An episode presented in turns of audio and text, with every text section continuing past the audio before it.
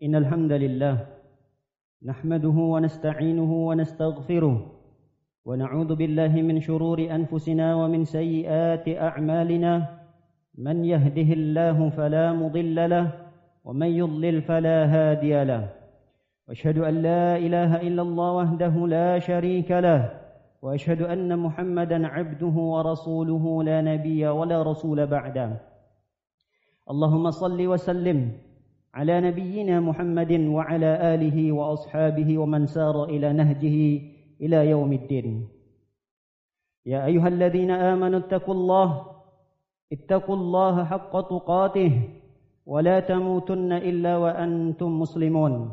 أما بعد فإن أصدق الحديث كتاب الله وخير الهدي هدي نبينا محمد صلى الله عليه وسلم وشر الأمور محدثاتها فإن كل محدثة بدعة وكل بدعة ضلالة وكل ضلالة في النار معاشر المسلمين jamaah salat Jumat yang semoga kita senantiasa dalam lindungan dan penjagaan Allah Subhanahu wa taala. Pada kesempatan yang berbahagia ini, khatib berpesan untuk diri pribadi dan untuk para hadirin secara umum agar senantiasa meningkatkan ketakwaan kita meningkatkan kualitas takwa kita kepada Allah Subhanahu wa taala dengan sebenar-benarnya takwa yaitu menjalankan segala perintah Allah Subhanahu wa taala dan meninggalkan segala larangan-larangan dari Allah Subhanahu wa taala.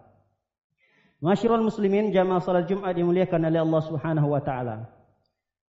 Di antara nama dan sifat Allah Subhanahu wa taala adalah Al-Wasi'. Allah Maha Luas. Al-Wasi', Allah Maha Luas. Banyak ayat Allah menyebutkan tentang namanya tersebut. Inna Allah wasi'un alim. Sesungguhnya Allah Subhanahu wa taala Maha luas dan Maha mengetahui. Allah maha luas pengetahuannya. Allah maha luas rizkinya. Allah maha luas rahmat dan karunianya. Allah subhanahu wa ta'ala maha luas kekuasaannya. Allah maha luas ampunannya.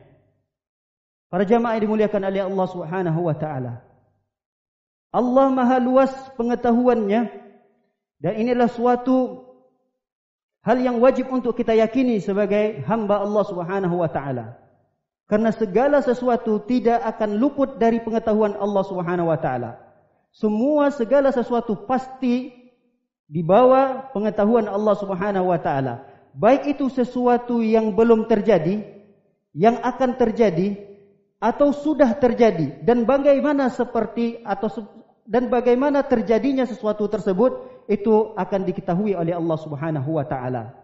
Jangankan tentang apa yang akan terjadi pada diri kita atau tentang apa yang akan kita lakukan. Tentang sesuatu yang kita tidak bisa bayangkan pun Allah Subhanahu wa taala mengetahuinya. Bisa kita bayangkan bahwa setiap lembaran daun yang jatuh dari pohonnya pun Allah Subhanahu wa taala tahu. Setiap daun yang jatuh dari pohonnya itu pun diketahui oleh Allah Subhanahu wa taala. Berapa jumlah pepohonan yang ada di hutan. Berapa jumlah dedaunan jatuh satu hari di depan rumah kita? Kita mungkin tidak bisa menghitungnya, tapi Allah Subhanahu wa taala mengetahui hal tersebut. Allah Subhanahu wa taala wasi'. Maha luas rizkinya. Dan ini juga merupakan suatu hal yang wajib kita yakini bahwa dari orang yang pertama sampai nanti manusia terakhir mereka hidup di muka bumi ini atas rizki Allah Subhanahu wa taala. Tidak hanya dari kalangan manusia, dari kalangan jin pun mendapatkan rizki dari Allah. Tidak hanya seorang muslim, orang kafir pun mendapatkan rizki dari Allah Subhanahu wa taala. Tidak hanya manusia dan jin, bahkan hewan pun mendapatkan rizki dari Allah Subhanahu wa taala. Kita tahu cecacingan yang ada di bawah tanah, burung yang terbang di udara, Bahkan ikan yang ada di dasar lautan pun mereka tetap mendapatkan rizki dari Allah Subhanahu wa taala.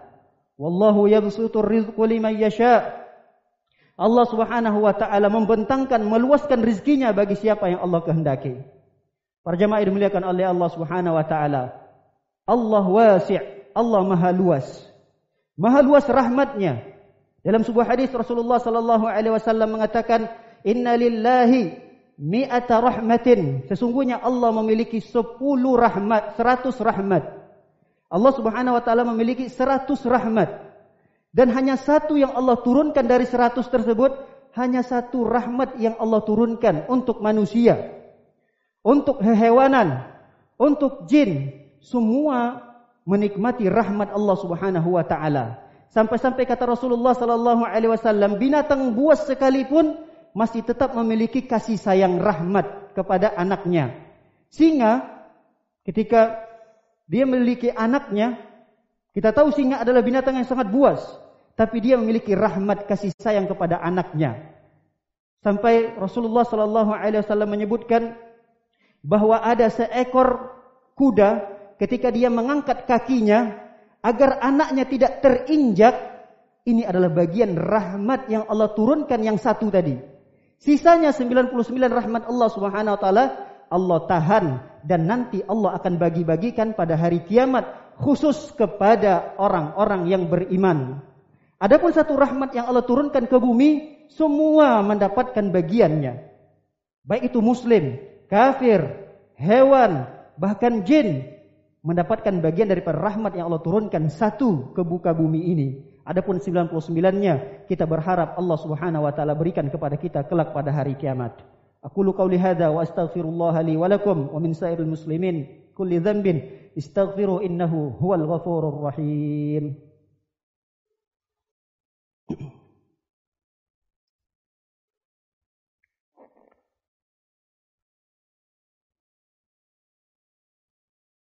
الحمد لله على إحسانه وشكر له على توفيقه وامتنانه وأشهد أن لا إله إلا الله وحده لا شريك له تعظيما لشأنه وأشهد أن محمدا عبده ورسوله الداعي إلى رضوانه وصلى الله وسلم وبارك عليه وعلى آله وأصحابه وإخوانه معاشر المسلمين جماعة صلاة الجمعة Dan semoga kita senantiasa selalu dalam lindungan dan penjagaan Allah Subhanahu wa taala. Wallahu wasi'. Allah Maha luas. Maha luas kekuasaannya. Dalam sebuah riwayat para sahabat pernah bertanya kepada Rasulullah sallallahu alaihi wasallam ketika mereka salah di dalam berijtihad, salah dalam menentukan arah kiblat. Ketika mereka ingin solat, lalu menentukan arah kiblat setelah mencari tahu maka mereka solat. Setelah selesai solat, kemudian mereka datang ke tempat yang sama, ternyata solat yang mereka lakukan tidak tepat arah kiblatnya. Lalu mereka mengadu kepada Rasulullah sallallahu alaihi wasallam tentang solat yang mereka lakukan. Lalu Rasulullah mengatakan solat kalian sah. Tidak mengapa.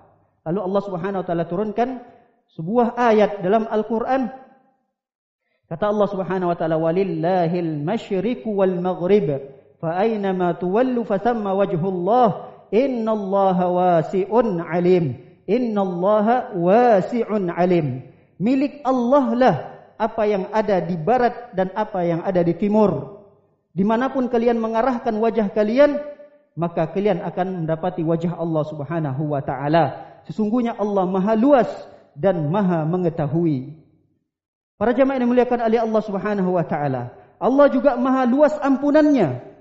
Dalam sebuah hadis Rasulullah SAW mengatakan, Allah Subhanahu wa taala berfirman dalam hadis qudsi, "Ya bani Adam, bi qurabil ardi khataya, thumma lakitani lam yushrik bi syai'a, la bi qurabiha maghfiratan." Kata kata Allah Subhanahu wa taala dalam hadis qudsi ini adalah, "Wahai anak Adam, wahai manusia, Lau ataitani bi qurabil ardi khataya. Kalian datang kepadaku pada hari kiamat dengan membawa dosa sepenuh bumi. Bukan tanggung-tanggung dosanya. Dosa yang kita bawa menghadap Allah Subhanahu wa taala sepenuh dan seluasnya bumi. Lam yusyrik bi syai'a. Tapi kalian bertemu dengan aku pada hari kiamat, tidak ada dosa kesyirikan di dalamnya. La ataituka bi qurabiha maghfiratan. Aku akan datangkan keampunanku untuk mengampuni dosa-dosamu seluas bumi pula. Bahkan dalam riwayat yang lain Allah akan datangkan keampunan yang lebih luas daripada dosa kita. Hadis ini menerangkan bahawa Allah Subhanahu wa taala memiliki nama atau sifat wasi', maha luas keampunannya. Oleh karenanya kita tidak boleh berputus asa dari ampunan Allah Subhanahu wa taala walau sebanyak apapun dosa yang kita lakukan. Jangan sampai ada bisikan-bisikan kamu adalah pendosa, kamu adalah orang yang melakukan dosa yang sangat besar, tidak ada keampunan Allah untukmu. Hilangkan bisikan-bisikan tersebut. Ketahuilah Allah wasi'ul maghfirah. Allah maha luas ampunannya. Semoga Allah subhanahu wa ta'ala mengampuni dosa-dosa kita. Semoga Allah subhanahu wa ta'ala menerima segala amalan-amalan yang kita kerjakan ketika di dunia ini. Barakallahu fikum. Pada hari Jumat, kita diperintahkan untuk perbanyak selawat kepada Rasulullah sallallahu alaihi wasallam. اللهم صل على محمد وعلى آل محمد كما صليت على إبراهيم وعلى آل إبراهيم إنك حميد مجيد. اللهم بارك على محمد وعلى آل محمد كما باركت على إبراهيم وعلى آل إبراهيم إنك حميد مجيد. اللهم اغفر للمسلمين والمسلمات والمؤمنين والمؤمنات الأحياء منهم والأموات برحمتك يا ارحم الراحمين. اللهم أعز الإسلام والمسلمين. اللهم أعز الإسلام والمسلمين. اللهم اشف مرضى المسلمين. اللهم اشف مرضى المسلمين شفاء عاجلا. اللهم اشف مرضى المسلمين شفاء عاجلا.